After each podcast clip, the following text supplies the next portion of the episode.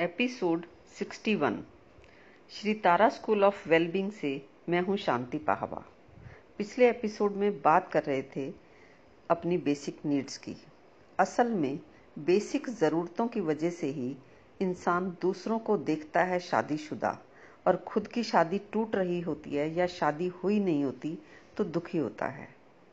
क्योंकि सेक्स एक real need है और फिर जैसे दूसरों के बच्चे हो जाएँ और अपना ना हो तो ख्याल आता ही रहता है। क्योंकि ये भी हमारी नेचुरल और नैसर्गिक ज़रूरत है। दूसरे का बच्चा नौकरी पर लग जाता है, यानी पैसे कमाने लगा और अपना ना लगा हो तो नेचुरली मन में तकलीफ़ होती ही है। ख्याल जाता ही नहीं है कि उसका बच्चे, बच्चा पैसा कमाने लग गया और मेरा बच्चा अभी कुछ नहीं कर रहा। क्योंकि एक लिमिट तक हम सबको पैसे चाहिए ही। देखो, अगर किसी को कार ना मिले तो वो भले ही सोच ले कि ठीक है ना, ऐसी भी कोई बात नहीं है। लेकिन नैसर्गिक चीज़ों को इंसान भुला नहीं सकता। सेक्स, मैरिज, बच्चे, कमाई, ये सभी की नैसर्गिक ज़रूरतें हैं। सर्वाइवल के लिए फ़ूड, शेल्टर, स्लीप, सेक्स और हेल्थ हमारी बेसिक नीड्स हैं। बाकी सब ऑप्शनल हैं। जिनकी ना तो कोई सीमा है, ना ही कोई क्राइटेरिया है। वो सबकी अपनी अपनी स्वतंत्रता है। ये हमारी रियल नीड है कि ये बातें हमें स्पष्टता से पता हों।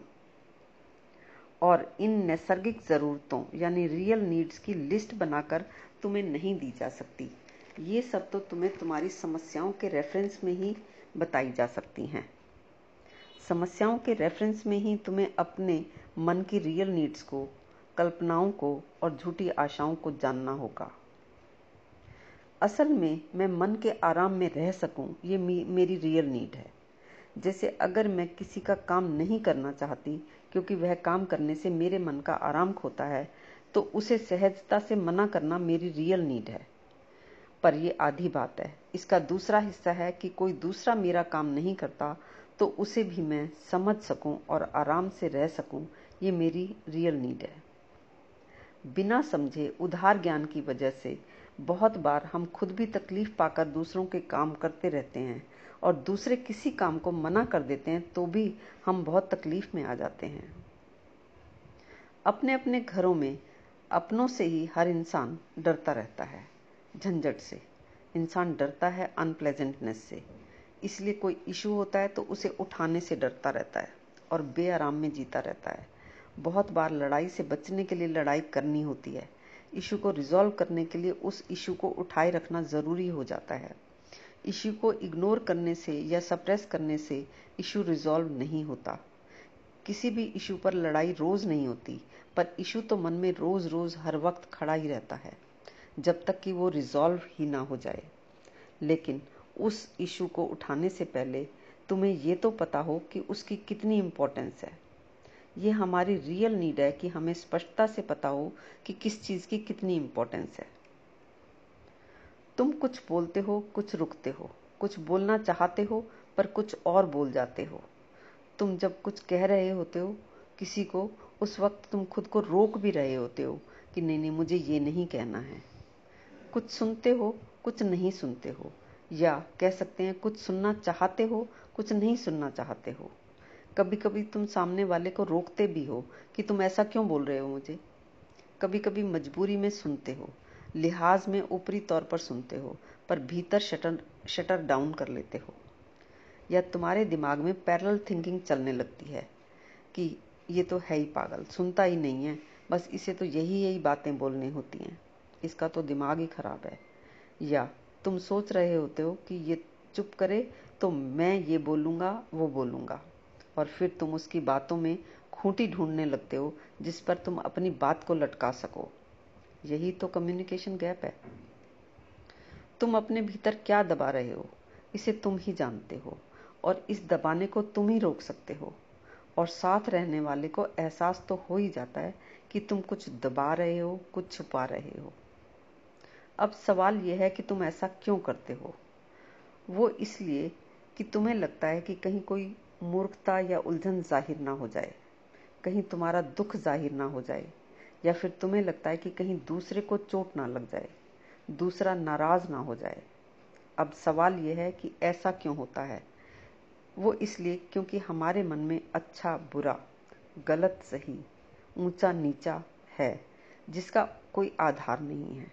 जब ये दिख जाता है कि गलत, सही, ऊँचे, नीचे, अच्छे, बुरे का कोई आधार नहीं है ना कोई बंदा है, ना कोई बात है, फिर रह जाती है चॉइसेस एंड कॉन्सिक्वेंसेस फिर ये है कि जो भी तुम कर रहे हो, या तो वो तुम्हारे तन मन के आराम की दिशा में है, या तकलीफ़ की दिशा में है। व्यवहारिकता दो लोगों के बीच में दूरी और अपने आप से भी दूरी है। कुछ कहना, कुछ ना कहना, कुछ सुनना, कुछ ना सुनना, व्यवहारिकता है। और सब कुछ सुनना और अपनी वास्तविक बात कह देना ही अपने साथ और दूसरे के साथ दूरी मिटाना है। और यही अधिकतम किया जा सकता है। और अपनी हर बात सहजता से कह देना और सामने वाले की पूरी बात सहजता से सुन सकना हमारी रियल नीड है। खुशी कोई एक्शन नहीं है। ये स्थिति है मन की, यानी ये मेंटल स्टेट है हमारी। जब तुम दुख और दूरी के वास्तविक कारणों को जान लेते हो तब तुम इस स्टेट में हो सकते हो। जब तुम अपने दुख का कारण दूसरे को नहीं देखते और ना ही दूसरे के दुख का कारण खुद को देखते हो, तब तुम आराम में आ जाते हो। और ये मन का आराम ही हमारी रियल नीड है। असल में हमारे जीवन में दो ही तरह के कॉन्फ्लिक्ट्स हैं इंटरनल और एक्सटर्नल और इनके तीन ही कॉन्टेक्स्ट हैं हेल्थ मनी और हारमोनी अब रियल नीड्स में सबसे पहले तो हेल्थ चाहिए ही चाहिए। इसके लिए हमें खुद ही सम्यक भोजन और एक्सरसाइज करनी होती है। यानी खुद ही हमें ड्यू फ़ूड और ड्यू एक्सरसाइज करनी होगी। और फिर आता है धन। धन एक लिमिट तक ही आराम देता है। उतने से कई गुना ज़्यादा हमारे पास है ही और करोड़ों लोगों के पास है। धन अगर बिल्कुल ना हो या बहुत कम हो तो दुख का कारण है। लेकिन खूब सारा धन हो तो भी ज़रूरी नहीं है कि तुम सुखी हो जाओ। तीसरी चीज़ है संबंध। हमें जीने के लिए संबंध भी चाहिए ही। और संबंध बनते हैं और बने ही रहते हैं तुम्हारे व्यवहार से।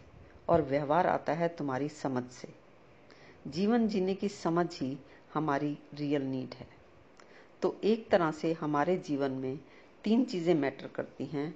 Number one health number two money number three harmony health और मनी तो आपके पास हैं ही, या फिर नहीं है तो करोड़ों लोग हैं इनके बारे में बताने के लिए। हम सबकी असली समस्या बनती है रिश्तों की समस्या, और हमारे रिश्तों में हारमनी हो, ये हमारी रियल नीड है। और इसी के लिए हम ये काम कर रहे हैं। अगर तुम भी अपनी रियल नीड्स को जानना चाहते हो तो नीचे डिस्क्रिप्शन बॉक्स में हमारी डिटेल दी गई है।